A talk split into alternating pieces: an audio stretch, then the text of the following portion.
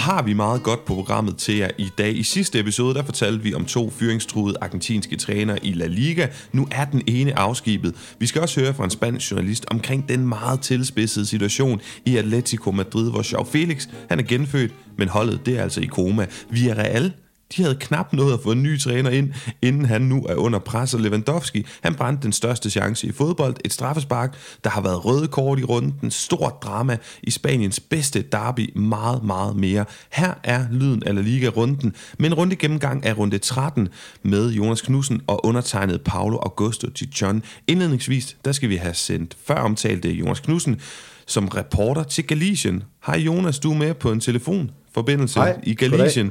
Og du skal fortælle os lidt om Carlos Carvalhal, som har erstattet El Chacho Coudet som Celta Vigo-træner. Og lad os starte med at spørge dig, var det ret tidig omhu at fyre den her argentiner? Og hvad tænkte du egentlig om, at man udnævner den portugisiske træner som substitut?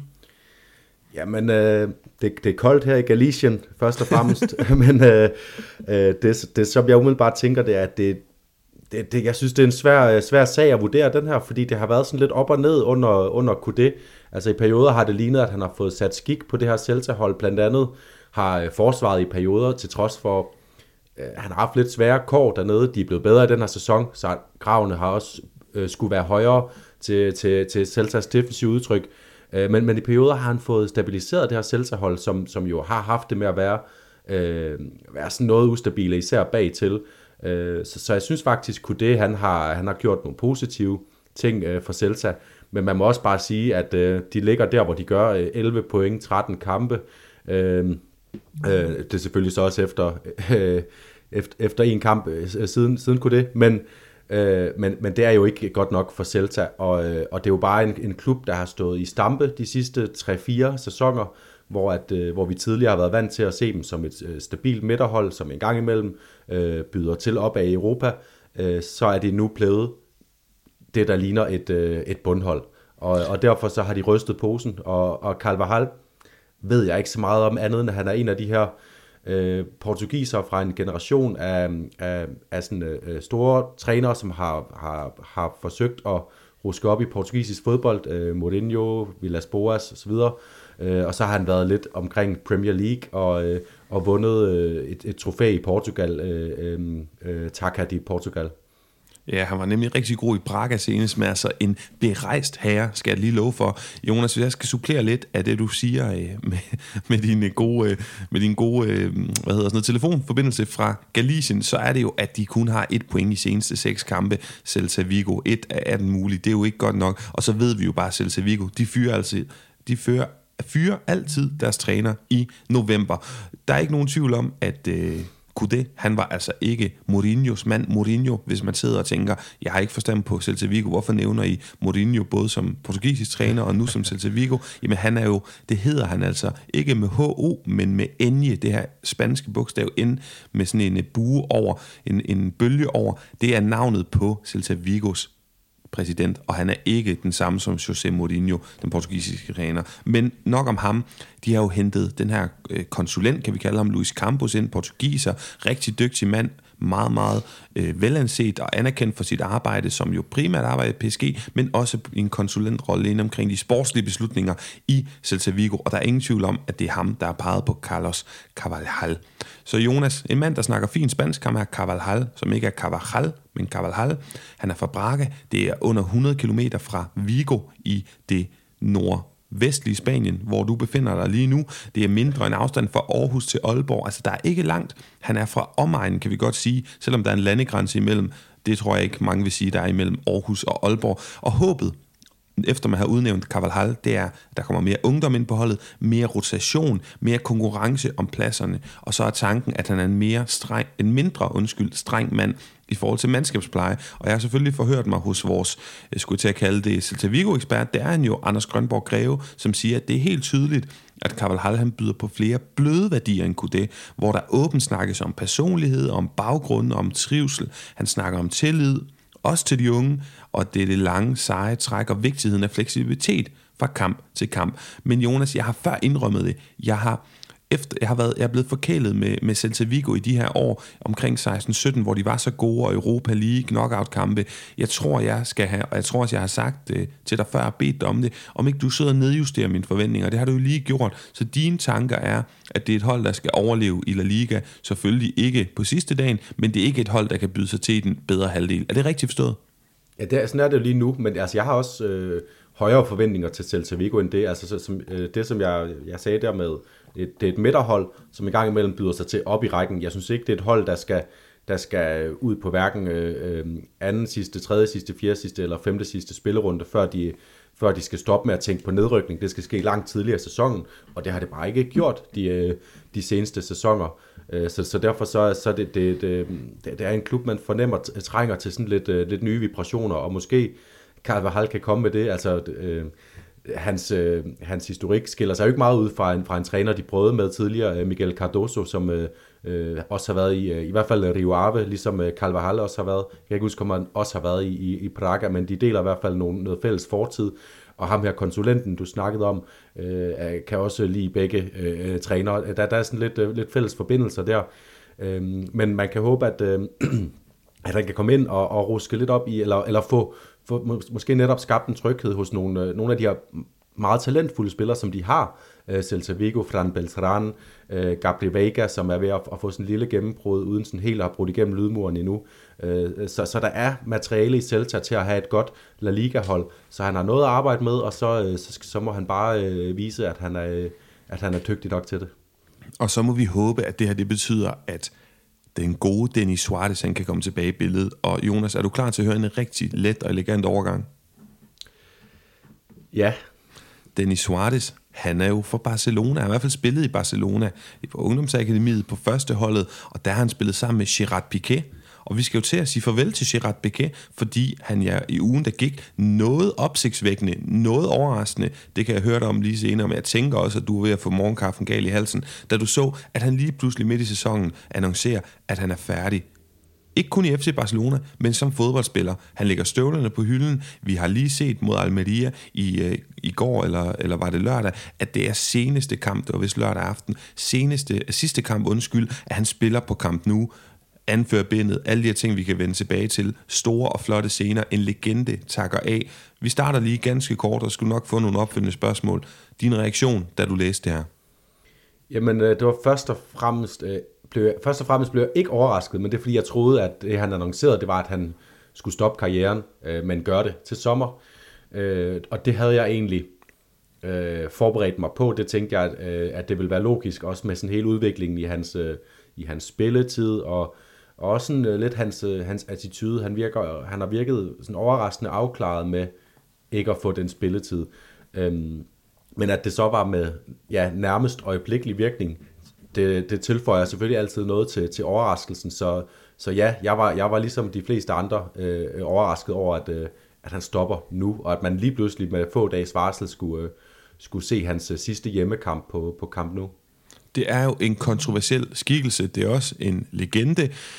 Det er en mand, som man i Spanien kalder un animal competitivo, altså et konkurrencemæssigt dyr, men det er dårligt oversat. Pointen er, at han vil hele tiden konkurrere. Han er en vinder, han har en vindermentalitet, og han har ikke kunne holde ud, som vi kan forstå det på ham, at han ikke kan spille mere på det her fodboldhold. Han ikke er en mere fremtrædende skikkelse. Så Jonas, det oplagte spørgsmål, nu kan vi acceptere det. Vi kan jo også godt se, hvad han mener, fordi han spiller ikke. Der er hentet andre forsvarsspillere ind, der står foran ham i køen, og efter at have været så stor en legende, så gør han det, som få gør, men man bør gøre oftere, nemlig stoppe på toppen. Det kan jeg godt lide, inden det begynder at blive virkelig grimt. Man kan så diskutere, om ikke det også har været en lille smule besudlet hans image på det seneste. Det har det i hvert fald uden for banen, og der har jo været de her forlydender om, at den her nye sportslov, der er ved at træde i kraft i Spanien, Ley de Deportes, som blandt andet siger, at fodboldspillere ikke aktivt sådan engagementmæssigt må være inde omkring de konkurrencer, de deltager i, og være med i opsætningen af dem, og i afholdelsen af dem,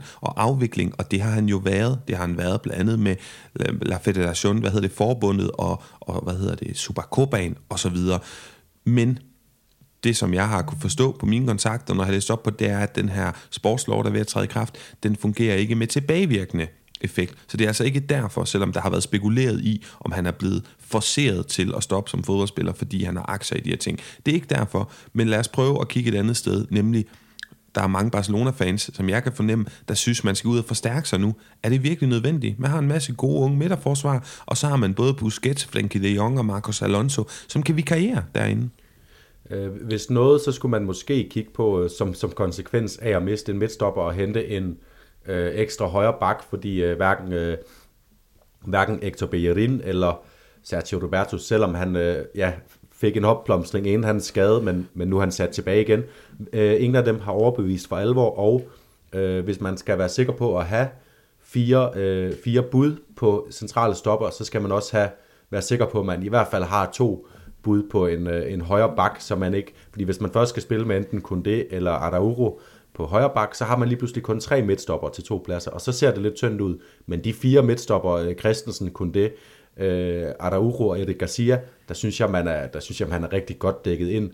Og Piqué, man havde jo også lidt fornemmelsen af, at han var lidt til overs i det regnskab. Han var der, fordi han var Piqué.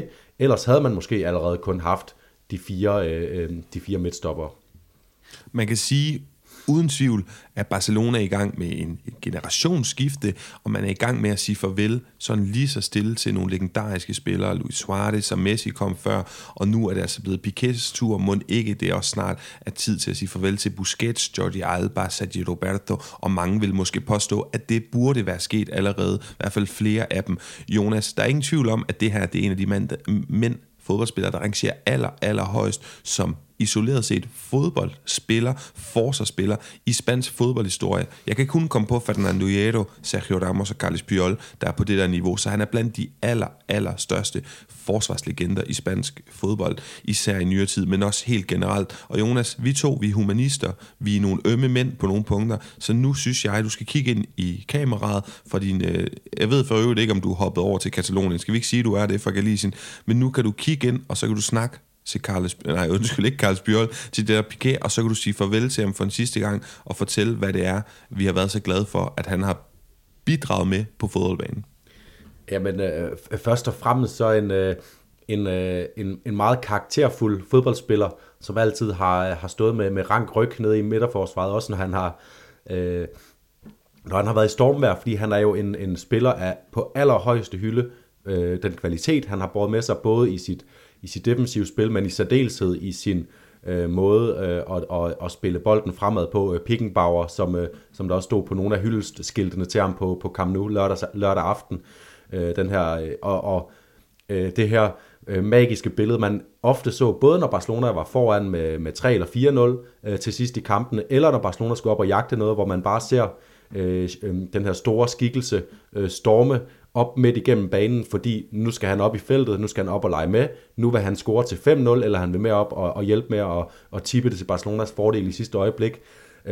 For eksempel hans mål på Santiago Bernabeu i den her 2-6 sejr, mener jeg det var, hvor han scorer til 2-6 med sådan en fantastisk vending på baglinjen, og hvor han så får snydt Casillas den ene vej og sparket den ind fra hans spidsvinkel. Det er sådan nogle billeder, jeg vil have af Gerard Piqué, fordi han var... udover en, nu siger jeg allerede bare, han er udover en fremragende fodboldspiller, så er han også en underholdende forsvarsspiller. Så det vil jeg huske ham for, udover det her med også at være en karakter uden for banen, som også har været igennem en masse stormvejr, både sådan i det tabloide, kvæg hans ægteskab med Shakira, som heller ikke længere er, og hans rolle uden for banen som firestarter i El Clasico, som en af dem, der altid har haft en kæk, og nogle gange også på grænsen til provokerende bemærkning klar på pressemøder. Så en karakter på alle måder. Gerard Piqué, tusind tak, fordi at du er en kantet og farverig fodboldspiller. Tak, fordi du var så fantastisk på fodboldbanen. Du var næsten for god. Du var også for meget, tit og ofte polemisk omkring Espanyol, omkring Real Madrid. Men havde du ikke været det, så havde vi ikke altid haft så meget at snakke om. Så tak for det. Og må du have et fremragende, ja, hvad kalder vi det, pensionisttilværelse som fodboldspiller. Jeg er sikker på, at vi får meget mere at se fra din side i den kommende tid. Nu hopper vi på en breaker, og så skal vi snakke meget mere spansk fodbold på den anden side.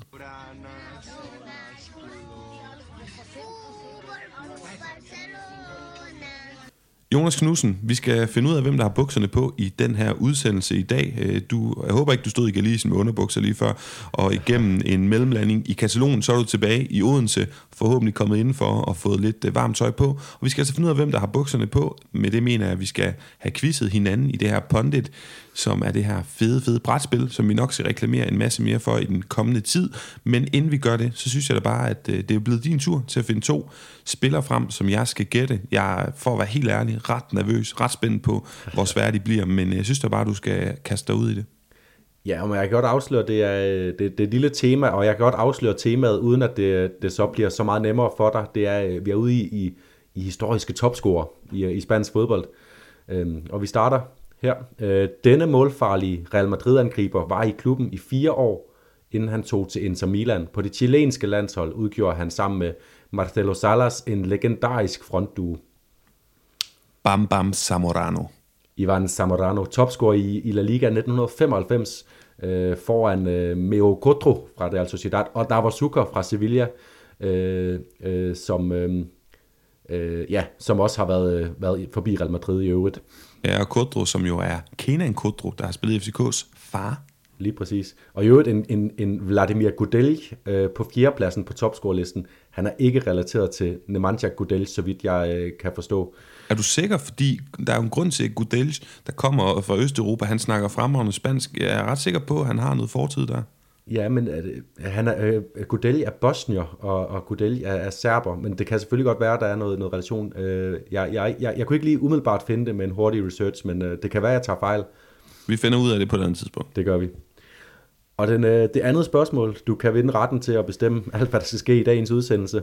Det lyder, denne spanske angriber havde en forrygende 2001-02-sæson. Han blev ikke kun La Liga-topscorer, men også matchvinder i Deportivos triumf over Real Madrid i pokalfinalen. Han var i 2008-09 i West Ham, inden han sluttede karrieren af sæsonen efter i Cádiz. Nej, jeg har kun ét navn på bloggen, og jeg er ret sikker på, at det ikke er ham. Deportivo. Jeg har jo lyst til at sige Diego Tristan. Det er korrekt. Vigtigt. Var han godt nok i Cádiz og West Ham? Han mistede lidt pusten, lad os sige det, i den anden halvdel af sin karriere. Men i 2002, der var han altså topscorer med 21 mål for Deportivo foran Fernando Morientes fra Real Madrid og Patrick Kluivert fra FC Barcelona. Så en stærk angriber, med, som vi også husker for at spille sammen med Roy Mackay i Deportivos gyldne æra der. Jamen Jonas, så vil jeg da bestemme, at vi kun skal snakke om Burgos defensiv, og så er Elche en lille smule dag. Ja, Burgos er en stærk defensiv, så tror jeg, at jeg har sagt det, jeg kan sige om det. Ej, lad os hoppe til det, vi plejer. Det er vist bedre. Jeg kommer lige med en lille opsummering af, hvad der skete i runden, inden vi går lidt mere i dybden med det. Fredag aften, der fik vi Girona mod Athletic Club 2-1. Girona, de har nu kun tabt en af de seneste 5 kampe. De er inde i en god stime. Athletic Club er i en dårlig stime. De har kun vundet en af de seneste 6. Lørdag, der fik vi Getafe Cádiz 0-0. En del store chancer, 3 røde kort. Det må være opsummering på det opgør. Senere Valladolid Elche 2-1. Gonzalo Plata, den her fremragende kantspiller, vi har snakket om, han var altså overalt i den her kamp. 2 oplæg. Han burde have scoret minimum 2 yderligere. Det gjorde han så ikke. Og Valladolid, de spiller bare fremragende lige nu. Kun en storspillende Edgar Badilla i Elche-buret gjorde, at kampen om pointene overhovedet blev spændende. Så vi har altså for alvor fået etableret program Ynglinge og Kæledække Valladolid her. Celta Osasuna 2-1 til gæsterne for Osasuna. Ikke nogen ønskedebut for Carlos Carvalhal, hvilket kan tilskrives en storspillende, kraftfuld, fræk Chimy Ávila, der scorer begge Osasunas mål på flot vis. Og Celta, de er under stregen. 1 point i seneste 6 kampe, som jeg nævnte. Osasuna, 1 point fra 3. pladsen. Hallo, det er jo fuldstændig fremragende. Og så fik vi Barcelona mod Almeria 2-0. Piqués sidste dans på Camp Nou's græstæppe. En chancefyldt kamp. Barcelona kunne have scoret mange mål i første halvleg. Almeria, de kunne også sagtens have scoret et par stykker. Lad os snakke lidt mere om den kamp også lige om lidt. Søndag, Atletico mod Espanyol 1-1. Endnu en skuffelse for Cholos tropper. Gennemgår en forfærdelig periode lige pt. Og ikke de kunne simpelthen ikke overvinde Espanyol, der kun spillede med 10 mand det meste af kampen. Så fik vi La Real mod Valencia 1-1. På trods af at være en mand i undertal, der var La Real faktisk tættest på at få de 3 point med hjem. Villarreal Mallorca 2-0 til øboerne. Piraten Vedat Muriqi scorer, han ligger op, han er involveret i 2/3 af alle Mallorcas mål, han har gjort starten på livet her i Villarreal. Endnu mere sur for Quique Setién, der efter 4 kampe endnu ikke har vundet, og vi hørte på Ciudad de Valencia, Levante Stadion, fans, der sang Quique ved det er. Allerede efter 4 runder, Jonas, så er der altså fans, der er træt af ham. Betis, Sevilla, det fik vi sluttet runden af med El Gran Derby 1-1. Et væld af hårde nærkampe, røde kort, og Jonas han får lov til at rangere kortene efter nuancerne mørkerød, og så helt over til lyserød. Lige om lidt med Jonas, hvor skal vi starte? Du kan få lov at starte i Gran Derby, vi kan også tage Atletico, vi kan tage Barca. Du vælger. Jamen, lad os starte med Atletico, for jeg synes faktisk, det var næsten en af de mest... det er meget at sige, når vi havde det her Gran Derby, vi havde med al den dramatik, der var. Men jeg synes, det er et af de mest interessante steder i spansk fodbold lige nu. Hvad sker der i Atletico? Så lad os starte der. Og ved du hvad? Det er der faktisk andre, som er enige i, fordi vi har fået post. Hej igen, Paolo og Jonas. Fortsat mange tak for en fed podcast. Jeg kan i hvert fald fortælle, at der for hver uge, der går, kommer flere og flere modstandere af Cholos håndtering blandt danske Atletico-fans. Jeg er blot interesseret i at høre, hvordan I ser på den her situation, om I ved, hvordan stemningen er i Madrid og internt i klubben. Skal han hjælpe os ud af den her krise? Cholo Simeone, skal han væk? Venter man til, han selv går? Er man ved at forlænge med ham? Der kan jeg starte med at sige, det er man ikke. Og hvem skulle i så fald kunne anstatte ham, hvis man skifter? Jeg håber, I vil tage emnet op, og ved du hvad, det vil vi rigtig, rigtig gerne. Jonas, lad os prøve at starte med stemningen. Frente Atletico, den her fanfraktion, som var i en uheldig hovedrolle, har tidligere været det mange gange også, i forbindelse med Vinicius og det her derby madrileño. De udblev jo i første halvleg af det her opgør på Civitas Metropolitano. De var i opposition, demonstrerede og var trætte af, hvordan det går klubben PT, og det skabte en mærkelig stemning på stadion. Der er ikke den her kompromisløse opbakning, som der tidligere har været, og nu til foråret bliver det første gang under El Cholo Simeone, at der ikke skal spille europæisk fodbold i foråret hos Atletico Madrid. Så lad os lige starte med, når jeg kan fortælle dig, og jeg kan komme tilbage til min kilde i Spanien, den journalist, jeg har snakket med, han siger, det er den mest delikate situation, der har været i Atletico Madrid lige nu, siden Simeone han kom ind for mere end 10 år siden. Deler du den opfattelse? Ja, det er det.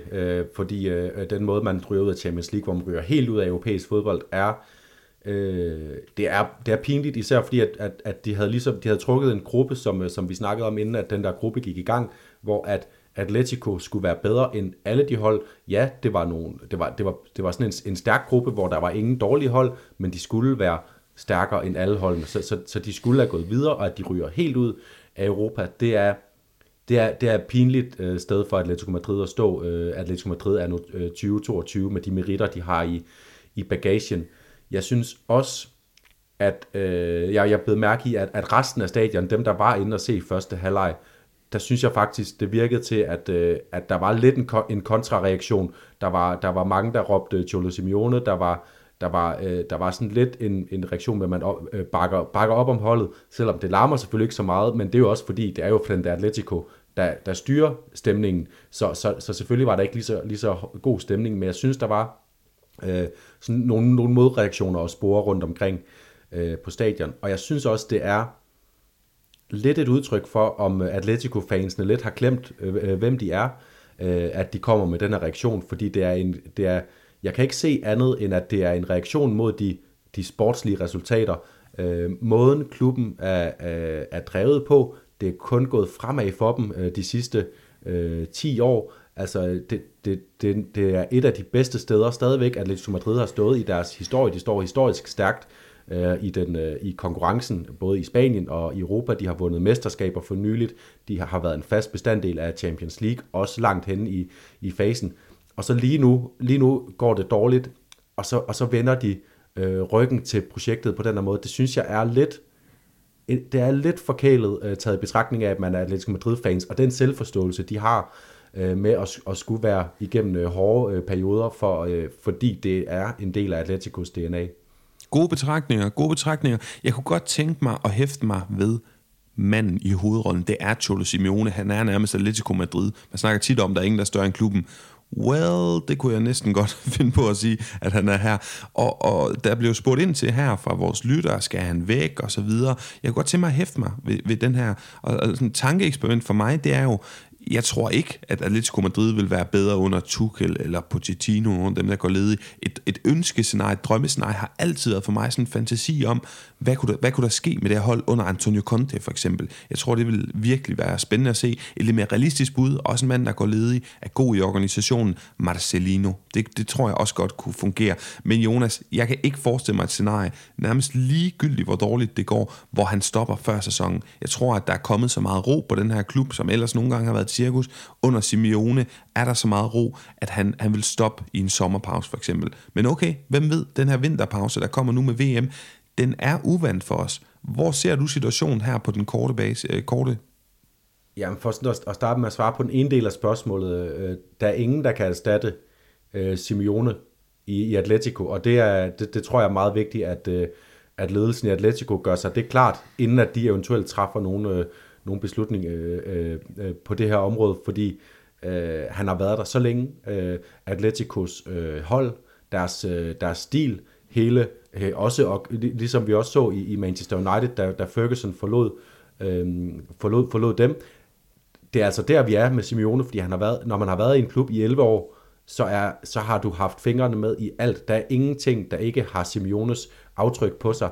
Så alt skal op til revision den dag, de trykker på knappen. Der er ikke bare en, der kan gå ind og overtage, og så fortsætte lidt i hans spor og ændre det lidt ad gangen. Det er en total forandring, der kommer til at skulle til, når Simeone skal ud.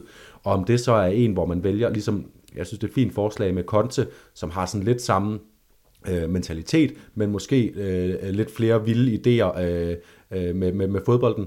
Eller om det er Marcelino, som måske er noget mere afmålt end Simeone, og sådan en forsigtig karakter, men som har organisationen, som vi kender Atletico for. Det er svært at sige, men det eneste, der er sikkert, uanset hvilken vej man går, så kan man ikke erstatte Simeone, og der vil komme en periode, hvor Atletico Madrid får det vanskeligt, når de siger farvel til Simeone, så de skal virkelig vælge det rigtige tidspunkt, og det er nu. Jeg synes det personligt ikke. Okay, fint. Jeg skulle lige have det sidste svar ud af dig der. Jonas, jeg har snakket med Marco fra La Vida en Rojiblanco, som er et stort Atletico-medie nede i Spanien, og han dækker klubben tæt, og han fortæller mig blandt andet, han siger mange ting, men jeg skal prøve at gøre det kort, at holdet har været kendetegnet af Simeone ved stabiliteten i, der hele tiden kommer resultater, og Adia de Øje, her og nu, der ved man simpelthen ikke, hvad der sker i næste kamp, og det indikerer, hvor stor den her krise er, hvor anderledes udtrykket er, hvor anderledes fornemmelserne er i klubben og på holdet lige nu kontra alle de andre år under Simeone. Han siger også, at man mangler en nier, der scorer en masse mål. Det er jeg enig i. Man mangler at generere mere fodbold midt på banen. Altså man har ikke en god midtbane, som virkelig kan spille godt fodbold, dominere derinde. Og så siger han, at klubben, når man snakker med klubben, så siger de, jamen Simeone er den bedste træner, vi kan have, og så har vi også Gil Martin, som er ude at sige, altså klubbens direktør, der er ude at skrive det her kort offentligt, og sige, eller carta, det er jo ikke et kort, en pressemeddelelse, hvor han er ude at sige, vi stoler 100%, vi bakker op på ham, men jeg synes, der var nogle kryptiske vendinger, personligt, mig og Paolo, ikke Marco, der er min kontakt, jeg synes, der var nogle kryptiske, i hvert fald semikryptiske, hvad kan vi kalde det, formuleringer i det her. Det var ikke sådan på den lange basis længere, at man bare elsker Simeone. Det var mere sådan, her og nu, der skal vi bruge ro, og han skal bruge arbejdsro. Og så til allersidst, så kunne jeg egentlig godt tænke mig at høre dig, hvis man ikke fyrer ham nu, og jeg kunne også godt forestille mig et scenarie, fordi der er ikke noget Europa, han kommer ikke til at vinde La Liga. Måske i sådan en virkelig mirakuløs sæson, et af enten Barcelona eller Real Madrid kunne gå nok i stå, gå nok ned i kadence til, at du kunne overhale dem, men ikke begge hold. Det kommer ikke til at ske. Og så har du kun Copa del Rey. Og jeg kan godt forestille mig, de kan jo godt gå hen og vinde Copa del Rey og gøre det til en stor ting. Og det ville også være rigtig fint, hvis de vandt Copa del Rey. Men er der overhovedet et scenarie for dig, hvor han fortsætter den her sæson, efter den her sæson? Det begynder jeg at have svært ved at se. Jeg synes, det er ufatteligt svært at vurdere, fordi man skal simpelthen være meget, meget, meget, meget, meget tæt på Simeone for at lave den her vurdering, og det må vi formode, at de rigtige folk i Atletico, de er. Så det tør jeg simpelthen ikke spå om. Det er for dybt inde i nogle relationer i Atletico, til at jeg kan sige det, fordi jeg tror, hvis Simeone selv tror på, at han stadigvæk har noget at komme med, så tror jeg, at Atletico Madrid stadigvæk seriøst vil overveje, om ikke man skal fortsætte med ham. Men hvis han selv fornemmer også, at okay, det kan godt være, at jeg nu har trukket det sidste juice ud af den her appelsin, der hedder Atletico, så tror jeg, de finder ud af at gøre det på en mindelig måde. Men det skal jeg simpelthen ikke kunne påstå, at jeg er tæt nok på til at komme med en selvvurdering af.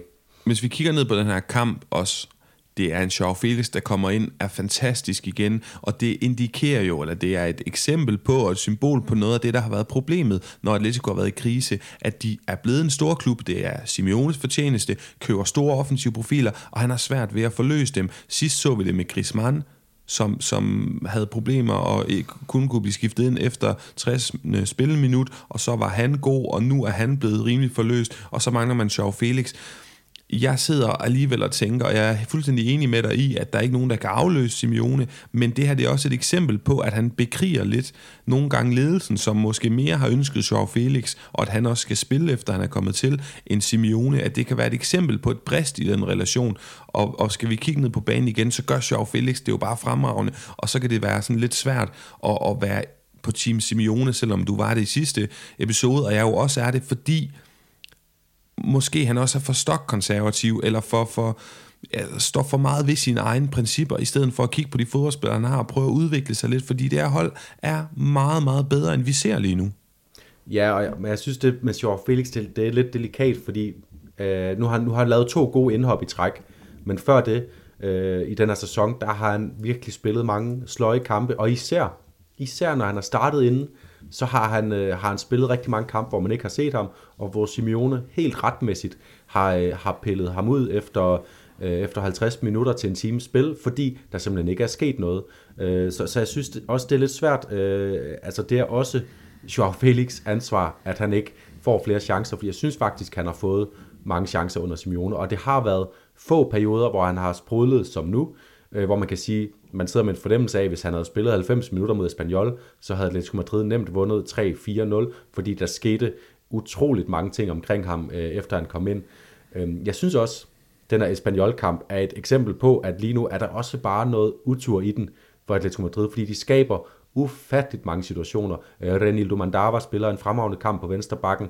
Der kommer rigtig mange indlæg ind mod Morata, og mod Marcos Llorente, der også kommer til afslutninger, men de mangler bare kvaliteten i det sidste moment, og det er bare det sværeste for en træner at ændre på, det er, når folk ikke sparker bolden i mål, når de får chancen, det kan træneren simpelthen ikke gå ind og hjælpe dem med.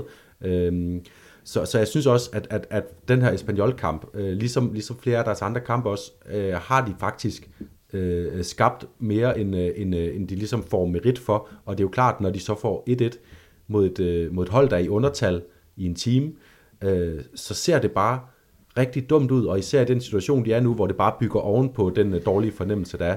Man kan også vente om at sige, nu snakker du om, de mangler en nier, der scorer mål. Den her situation, hvor Morata er på vej igennem, hvis han får lov at løbe, scorer, Atletico er foran, de vinder kampen 11-11 mod Espanyol, så var det bare et helt andet narrativ, og det er sådan en lille bitte ting, fordi så havde Morata scoret, Atletico havde vundet mod et godt Espanyol-hold, 11-11. Så jeg synes også, der er nogle kampe for tiden, hvor Atletico Madrid også bare er uheldige. Jeg er fuldstændig enig. Jonas, jeg tror aldrig i det her program, vi har snakket så meget om én klub i så lang tid i en runde gennemgang, så har det været i klubportrætterne. Så nu lukker vi ned for Atletico Madrid med en sidste pointe. Vi har jo fået at vide i det her lytterspørgsmål, at mange danske Atletico-fans, de vil have ham ud over halvdelen. Så det er altså meget markant, og altså en stor krise, de befinder sig i lige nu. Rigtig mange spørgsmål omkring Atletico Madrid, og her har vi forsøgt, hvis ikke at give nogle svar, så i hvert fald vores besøg på situationen. Lad os hoppe videre til FC Barcelona, som vinder 2-0 over Almeria i en kamp, jeg synes, der var rigtig underholdende. Hvordan vil du opsummere den her kamp? Jeg vil sige, der var utrolig mange chancer, der burde have været flere mål, og ellers så vil jeg opsummere den med, at det kom til at handle om Gerard Piqués exit til sidst, fordi da først Barcelona får sat målene ind i starten af anden halvleg, så går pusten fuldstændig ud af Almeria. De har ikke et modsvar, efter Barcelona er kommet foran, så det blev en sidste halv time, hvor Barcelona kunne sådan lidt vandre kampen hjem uden de store problemer, og så vente på den her storslåede exit til Gerard Piqué. også en kamp, hvor selvom at Barcelona vinder, så var der sådan stadig lidt malurt i de her offensive bærer, som stadigvæk er lidt usikkert for os. Hvor god er Ferran Torres, hvor god er Ansu Fati, hvor god er Rafinha. Ferran Torres bliver skiftet ud og er meget frustreret over, formentlig at han ikke får scoret på nogle af de chancer, han har. Så stadigvæk sådan lidt malurt i bæret. Og så vil jeg sige, Frenkie de Jong, han er simpelthen fantastisk for tiden. Ja, men jeg er fuldstændig enig i det. Nærmest det samme, jeg overret har noteret her. For lige at supplere det med angriberne, så er Rafinha ude i et stort interview i spansk presse, jeg tror det er i går, eller også er det her til morgen, og siger, at det er meget frustrerende for ham. Han kun har scoret et officielt mål for FC Barcelona den sæson, men han har svært ved at integrere sig på holdet, de nye idéer, og det tager tid, og han synes, det er helt normalt, men han er frustreret over det, og det er jo rigtigt, hvad vi siger.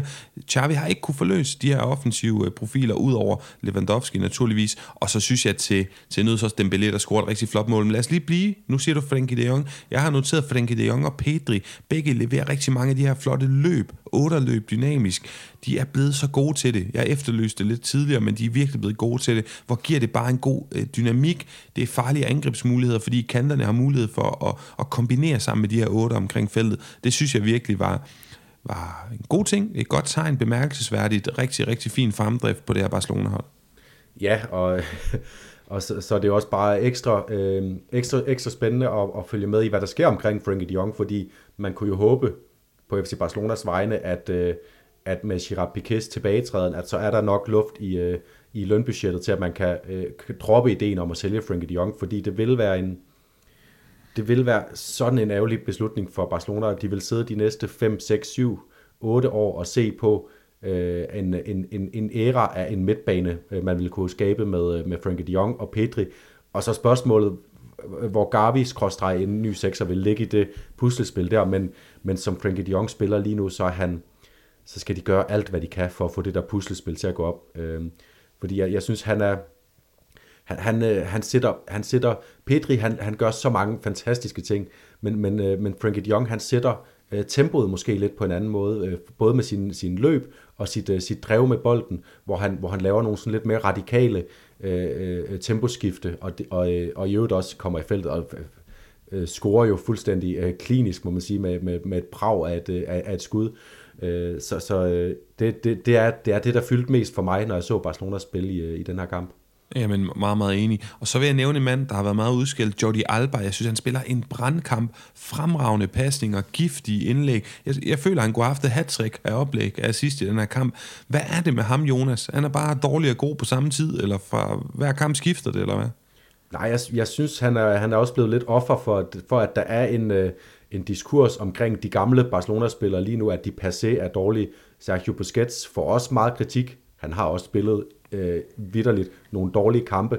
Alle kampe, han spiller, er ikke dårlige. Jordi Alba, jeg synes faktisk, når han er blevet kaldt ind i den her sæson, selvom at han ikke lige er den foretrukne, nødvendigvis på venstre bak lige nu, så synes jeg faktisk langt de fleste gange, har han udfyldt sin rolle, og han har også leveret noget af det, som man altid har kendt ham for. De her knivskarpe, hårde indlæg, og sin evne til at finde plads til at slå de indlæg. Ja, og så må vi bare sige, den derute potentielt angiveligt han skulle være i, den er i hvert fald ikke lige så dramatisk og drastisk som den, for eksempel hans bakkollega Marcelo oplevede i Real Madrid, hvor han gik fra at være verdensstjerne til ubrugelig fra den ene dag til den anden. Men Jonas, nok om Barcelona, tiden går, vi skal også forbi det her andalusiske derby, Gran Derby. Vi lavede et samarbejde med La Liga selv, man kunne vinde en trøje til dem, som spørger, hvornår der bliver trukket lod. Men det er ikke noget, vi gør. Det gør de fra La Liga nede i Spanien, og så får man svar på mail, hvem der har vundet trøjen. Man skulle gætte rigtigt. Kampen bliver 1-1. Dem, der har vundet der, de er jo så automatisk med i lodtrækning om enten en Sevilla eller Betis trøje. Der har man selv været inde og angive, hvilken en man bedst kunne tænke sig. I kampen, der var Real Betis klart bedst, indtil de spillede 9-10. Det var ikke, at de spillede 10-11, 9-10. 3 udvisninger kom der jo. Og så tog Sevilla altså over, fordi de spillede 10-9, hvis man kan følge med i det tal, puslespil. Men Sevilla fik simpelthen ikke domineret, som man bør forvente sig, når modstanderen har fået smidt 2 mand ud. Så først, Jonas, er du fan af de her dramatiske kampe med mere end fight?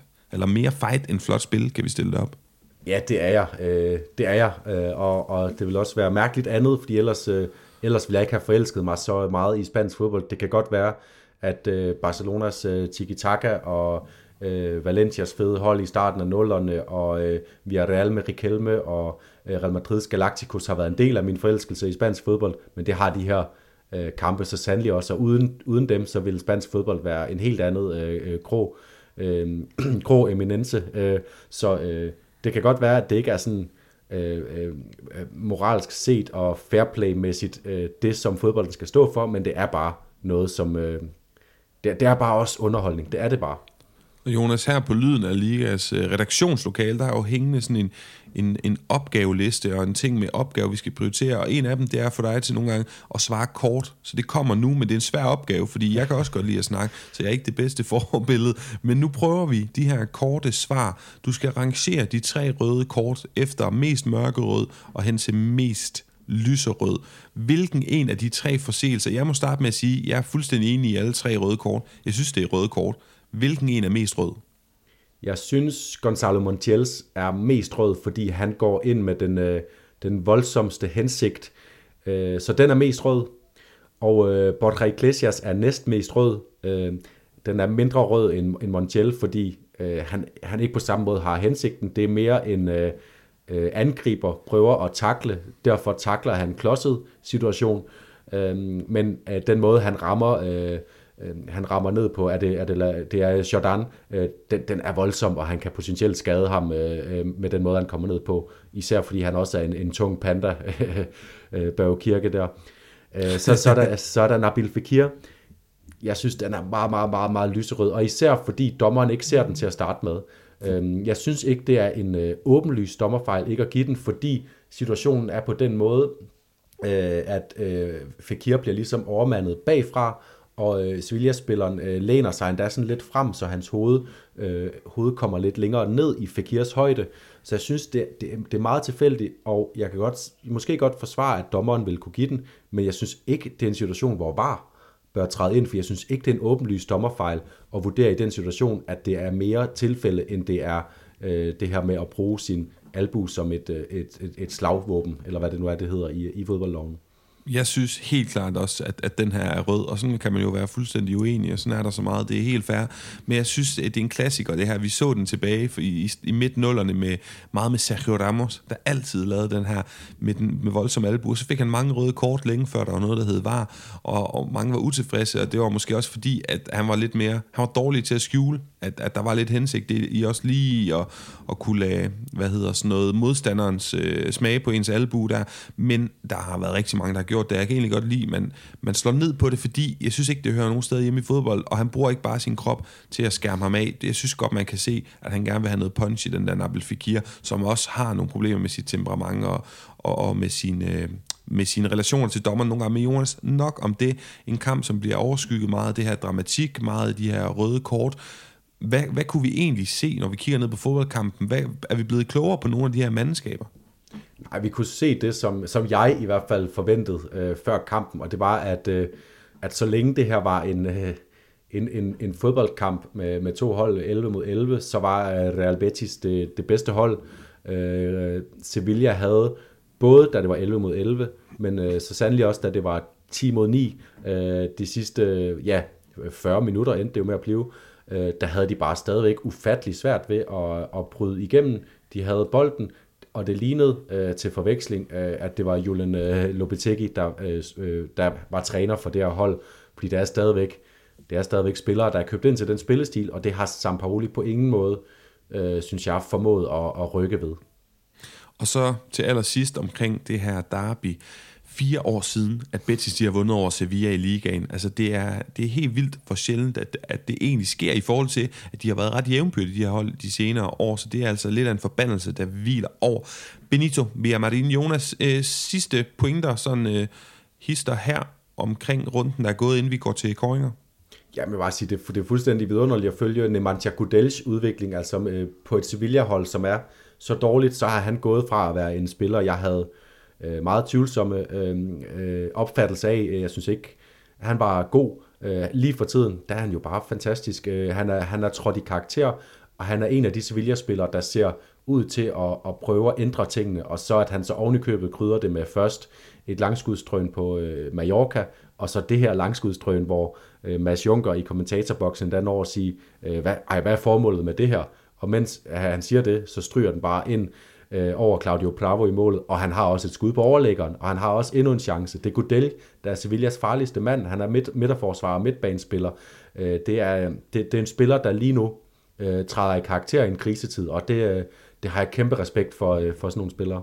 Vi stod jo og skulle til at stille om spørgsmål i mixzone inde i parken. Kan du huske, hvor død han så ud i ansigtet? Han så fuldstændig apatisk ud, stod som et eller andet dovendyr, og snakkede i en helt monoton stemme, hvor jeg tænkte, det ligner da ikke den kriger, vi ser inde på banen fra tid til anden. Ham, der står og snakker med pressen der. Men sådan kan det jo være, og man hører tit fra fodboldspillere, de bedre kan lide sjovt nok at spille fodbold, end at snakke med pressen. Jonas, er der andet resultater? Villarreal, der er dårlige, Valladolid, der er gode, hvad ved jeg? Et eller andet, vi skal nå her med fra din side, inden vi går til kåringer? Ja, jeg synes næsten lige, vi må lige dykke lidt ned i den der Kike Setien ved til jer, fordi jeg synes... Jeg synes godt nok også, det er en hård behandling af Villarreal-fansene. Fordi det er godt nok nogle sløje resultater, han har fået, men han er en mand, en træner, der kommer med en stil. Han har fået, er det 8 dage eller sådan noget nu, eller 4 kampe i hvert fald, hvor de ikke har haft mulighed for, som man siger, at træne imellem kampene. Alligevel har han faktisk fået sat sit aftryk på Villarreal-holdet. Det synes Villarreal-holdenes fansene så er en negativt aftryk, fordi de har 70% af boldbesiddelsen, men ikke skaber nogen chancer. Men jeg synes, at hvis Villarreal-fansene skulle rette deres vrede noget sted hen, så skulle de hellere gøre det mod Emery, som smutter til en dårligere klub midt i sæsonen. Setien, ham bliver de nødt til at bakke op, fordi det er klubbens valg lige nu. Nu må vi se, hvor længe det bliver ved med at være det, men jeg synes, det er sådan, det er lidt hurtigt at være så negativt stemt over for en træner. Og Villarreal havde jo, lad os bare være ærlige, de havde også problemer med resultaterne, inden Emery han sagde op. Men lige sådan en lille ting faktisk, et kuriosum til det her Setien med hans boldbesiddende stil. Det er faktisk i den her sæson i La Liga, der har det vist sig, at det er faktisk ikke en fordel at have bolden. Det er ud af 127 kampe, så er det 49 nederlag til det hold, som har haft bolden mest i kampene. 48 sejre kun, og 30 uafgjorte. Så måske er det også et dårligt tidspunkt at satse på at hyre en træner, der gerne vil have bolden. Men jeg synes stadigvæk, at alle fansene skal lige give ham lige 10 minutter i sædet, inden I beder ham om at skride igen. Det er en besked, der bliver sendt videre til os Groguets, og så sætter vi den sidste breaker på for i dag, og så hopper vi til kåringerne.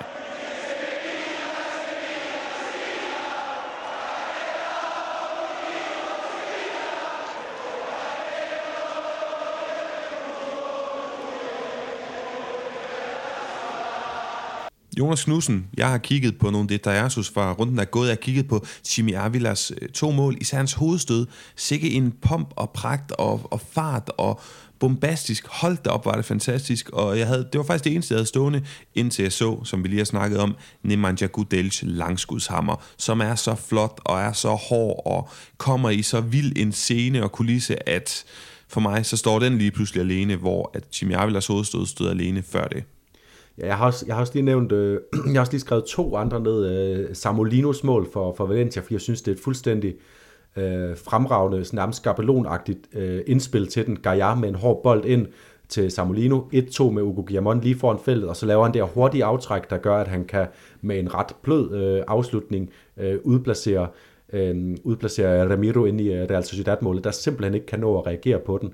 Det synes jeg også er flot. Og så Guruceta, som scorer trøstemålet for Athletic Club, og det er det 3. mål, han scorer den her sæson. Jeg synes, alle de mål, han har scoret, har været nogle fuldstændig fremragende strikermål, og det er lige præcis en striker Athletic Club, de mangler, så måske de har et håb i ham af Guruceta, fordi han er i hvert fald dygtig til at afslutte, når bolden falder ned, og den måde, han afsluttede den her på, var fuldstændig fabelagtig, flugter, bare hurtigt til at reagere. Af de 2 andre, du har nævnt, så hælder jeg nok til, at det er Gudelj, både fordi på grund af den scene, det er på, den betydning, det får, de får uafgjort, de undgår at tabe ansigt på fjendtligt territorium, og det er anden gang, han laver et så godt mål, Og han fik den ikke sidst, fordi der var en, der lavede et endnu bedre mål. Jeg kan ikke lige huske, hvem der fik den i den runde. Men derfor synes jeg hælder til Nemanja Gudelj. Og så lige en honorable mention til Jago Aspas, der laver et, hvis min mærkværdige hukommelse husker rigtigt, er det så Cristiano Ronaldo med venstrebenet mod Sevilla i 16-17 sæsonen, og at sige, der laver et fuldstændig identisk mål, med sådan at skrabe den op, forreste stolpe op i hjørnet, i hvert fald også rigtig flot, men vi giver den til Nemanja Gudelj. Jugon de la Jornada, den spiller, jeg synes, der imponerede mig mest, det er, som jeg nævnte lidt tidligere, faktisk Jordi Alba. Hold da op, hvor synes jeg, han var god, og jeg har faktisk kun ham på bloggen. Hvem har du? Jamen, jeg har også haft Gudelj stående, det var nok i et øjebliks forblændelse på målet der. Så har jeg Frenkie de Jong, som jeg synes er så dominerende en faktor for Barcelona.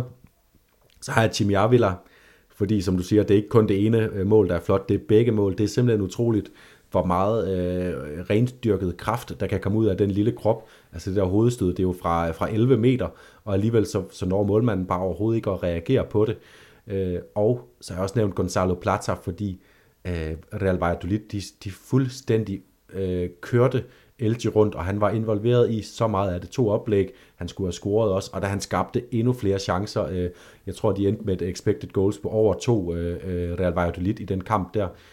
Så fuldstændig fantastisk præstation af ham også. Jeg ved faktisk ikke, hvem jeg hælder mest til. Jeg tror måske Chimy Ávila, også fordi jeg holder så meget af ham. Lad os give den til ham. Han er en fantastisk spiller. Og så hop videre til Drente Cruyff-skalaen. De på henholdsvis positive og negative historier for ugen, der er gået. Negativ, der er gået med, det siger sig selv, Atletico Madrid-situation og helt håndgribeligt, navngiveligt, konkret, Joao Felix-situationen. Efter vi havde El Caso Griezmann, med Griezmann, der ikke blev forløst, ikke kunne spille mere end en maks 30 minutter hver kamp, så kom han ind og blev forløst, det gik lidt ud over Joao Felix. Er der ikke snart en voksen træner, der kan komme og forløse de her 2 fremragende offensive spillere, som har så meget fodbold at byde på? Det kunne være Carlo Ancelotti, det kunne være Pep Guardiola. Jeg siger ikke, de skal være Atletico-træner, men jeg gad eddermame godt se dem benytte sig af Joao Felix som venstrekant og Antoine Griezmann som højrekant i en 4-3-3. Jeg skulle selv sige Xavi også, men ham har vi lidt som etableret, at vi endnu ikke har set ham forløse kantspillere ordentligt, i hvert fald på den måde, men det gør Cholo Simeone heller ikke, og jeg ville så gerne se de her 2 spillere sprudle, for det tror jeg virkelig, de kan under andre, omstændigheder. Ja, og jeg sad og tænkte præcis det samme, da jeg for anden weekend i træk sad og så Joao Felix bare komme ind og overfalde en fodboldkamp. Altså de 3 sammen op foran ville kunne skabe så meget ravage, tror jeg, og samtidig så ville det også skabe plads til, at man kunne lave den her løsning igen. Altså vi har fået etableret nu, synes jeg, at Atletico Madrid, de skal spille med en 4-bakkæde. Det er de bedst til. Og så kunne man have den her konstellation, som vi også så fungerer rigtig godt med Kukke på midten, flankeret af nogle løbestærke, dynamiske spillere, Thomas Lemar, Carrasco, Kondogbia for den sags skyld, det vil nok rykke lidt rundt på tingene og sådan noget, men Rodrigo Di Paul, som også har dynamik, han er mere en afleveringsspiller, men i hvert fald have Kukke flankeret af nogle mere Marcus Llorente, glemmer jeg, der er så mange gode spillere til den her, hvis man lavede den her formation. Kommer vi til at se det ske? Det tror jeg ikke lige under Cholo Simeone. Det kan jo selvfølgelig være, at det taler imod min idé om, det er en dårlig idé at fyre Simeone, eller prøve noget andet end ham. Men helt enig, det er frustrerende. Det er lige en vigtig nuance med det her med, at Griezmann-situationen, den var jo ikke Simeones beslutning. Det var ikke ham, der havde besluttet, at han skulle sætte Griezmann ind efter en time. Han ville gerne have spillet med Griezmann fra start i alle de kampe, tror jeg, hvor han skiftede ham ind efter en time. Så lidt forskellige situationer. Godt, du nævner det, Jonas, men er det også din trende, eller hvad? Nej, min trende, det er, selvom jeg godt kan lide det her ravage, som vi havde i El Gran Derby med røde kort og skænderier osv., så synes jeg, Montiel, han gik simpelthen for langt. Det blev en børnehave, og han opførte sig uværdigt. Altså, når du har fået det røde kort, endda en dommer, som har været ude og ude at se den igennem på en skærm, og ikke er et sekund i tvivl om, da han ser den på skærmen, at det her er et rødt kort. Man kunne også se Montiel, han er så meget aktivt henne og trøste modspillere. Nu kan jeg ikke lige huske, hvem det var, han taklede faktisk. Det var Alex Moreno, undskyld. Ja, præcis. Han var så meget aktivt henne og trøste ham som sådan en klassisk, hvis jeg nu er rigtig sød, så slipper jeg måske for et røde kort. Han vidste godt, han havde jokket i spinaten, så lad nu være med at opføre dig som lille barn, og han skældte også fjerdommeren ud på vej ud antydet, at dommerne var imbecile, og sådan, det var virkelig barnagtigt, og til, i modsætning til det, så læg mærke til Nabil Fekir, som er lige ved at miste temperamentet, da han får det røde kort, men når sådan lige at holde igen, hvor han ellers er ved at stikke 2 hænder i brystet på Lamela, og så ender han også, så ender han med at forlade banen på en meget mere værdig måde, ligesom Borja Iglesias også gjorde det. Han accepterede sin skæbne, fordi ja, det bliver man jo bare nødt til, når dommeren giver en et rødt kort. Ja, jeg er fuldstændig enig. Det er også meget interessant i den der situation med Borja Iglesias, der bare er så ked af det. Han kan se, det er galt med det samme. Det er ikke hans intention. Jordan, der smider sig i græsset, da jeg ser den første omgang, der sidder og tænker, nøj, hvor han er teatral, Jordan. Jeg kan godt lide ham som spiller. Han har jo den her forhistorie med at få kastet den her nærmest plastikpæl i hovedet til Copa del Rey-opgørende i sidste forår, ikke også? Hvor at han virkelig fik Benito Villamarín på nakken, og det gjorde han selvfølgelig også den her omgang, men da vi så den igen i gengivelse, så er det jo klokkeklart rødt kort, og det kan godt have gjort så ondt, at han havde behov for at kaste sig flere meter. Men Jonas, videre til Krøje for noget mere positivt. Lille kuriositet, jeg har fundet frem, de her Castells, de her mennesketårne, vi fik lov at se før Girona mod Athletic Club fredag aften. Det er nogle mennesketårne, som er sådan en kulturel tradition i Katalonien, som jeg har faktisk undervist i dem, dengang jeg underviste spansk. Jeg synes, det er en virkelig, virkelig flot tradition. Der er sådan nogle flotte, hvad kan vi kalde det, humanistiske, socialistiske idéer i, at man står på skuldrene af hinanden og bygger sådan nogle flotte mennesketårne, og det er en gammel katalansk tradition, og jeg synes bare, det er fedt, at vi lige får lov at se det inde på fodboldbanen, lige inden vi skal have et La Liga-opgør skudt i gang i øvrigt mellem katalansk og en baskisk klub. Det er fint, det er på sin plads, det er ikke for meget, det er ikke rabialt, det er ikke polemisk, der er ikke sådan de større statements i det, det er bare lige et flot lille skud katalansk kultur midt i en spansk fodboldkamp. Det synes jeg var rigtig fint. Jamen, rigtig fedt. Jeg har sådan lidt halvanden, fordi jeg har også en lille kuriøs en, og det er, at nu så vi dommer Sanchez Martinez skulle løbe tværs hen over banen rigtig mange gange for at komme hen til sin vareskærm, og der han selv sagt i fokus, og der bemærkede jeg bare, at sikke en flot løbestil han har. Han løber som en kongelig galophest med kroppen i fuld ro, og de her lange ben galopperende under sig, meget sådan autoritetsudstrålende løbestil, men også bare elegant. Så det er mere elegant end Anthony Rüdiger, eller hvad? Absolut mere elegant. Han er mere sådan en pøblens galophængst, der skal tons ud over muddermarkerne. Men min rigtige grøf, den går til den Piqué-hyldest, som dommeren i kampen også tillod, og lad ske. Almeria sikkert også været konsulteret, om de synes, det var okay.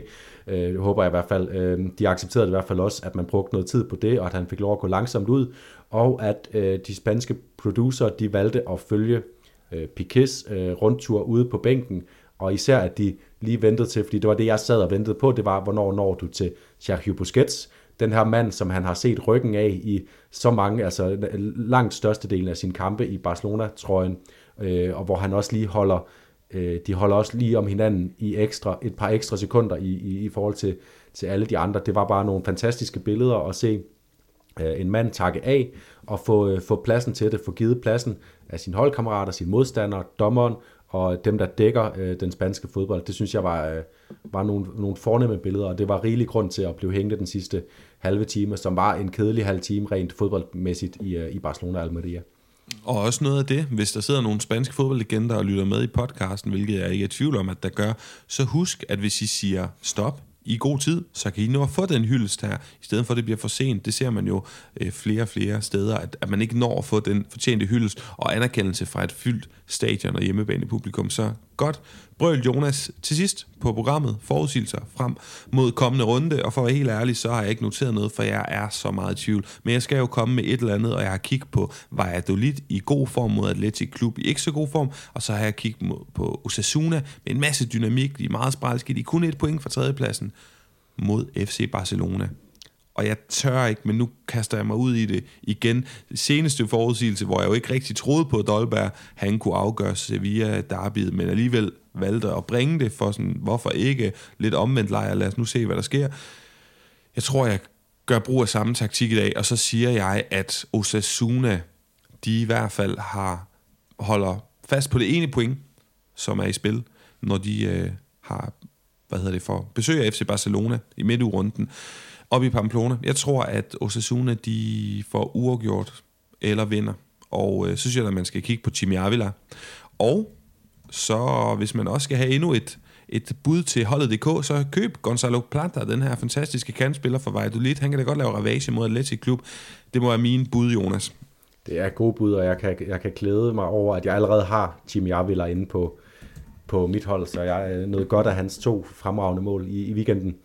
Jeg har kigget på nogle kampe, hvor det er sådan lidt steder, hvor pilen peger opad, og pilen peger lidt nedad, der møder hinanden. Og der har jeg taget Rayo, som spiller hjemme mod Celta Vigo. Pilen peger op for Rayo, pilen peger stadig ned for Celta Vigo, selvom de har skiftet træner. Så jeg tror, Rayo, selvom de får en hård kamp her mandag aften, hvor vi sidder og optager mod Real Madrid, og måske kommer med deraf lidt trættere ben end Celta, så tror jeg, at Rayo de tager den her sejr, den sidste kamp inden den lange vinterpause, vi får.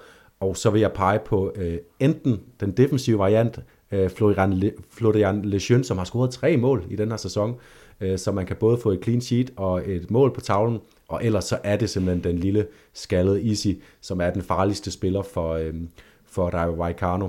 Det andet sted, jeg har kigget hen, det er et sted, hvor pilene måske peger lidt mere ensartet. Valencia tager hjem imod Real Betis, men jeg synes, det tipper det lige til Valencias fordel, at Betis fik de her røde kort, altså de er uden Borja Iglesias, de er uden Nabil Fekir.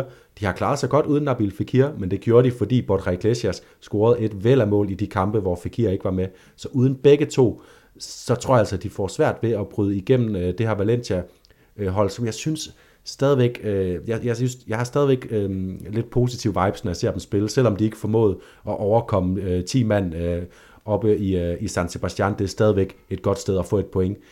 Så jeg tror, at Valencia de vinder, og så vil jeg simpelthen kigge på Samolino, som jeg synes ser bedre og bedre ud for hver kamp, og han ligner en spiller, der også er i Valencia på lånt tid, fordi at der er meget kvalitet i ham, og mon ikke han skal tilbage til, ja, det er Atletico, der ejer ham, og sendt ham direkte på lån til Valencia, at han skal tilbage dertil, hvis ikke efter den her sæson, så i hvert fald efter næste. Så ind med Samolino, Isi, Gonzalo Plata, Chimy Ávila, Florian Lejeune, hvis du har plads til alle sammen.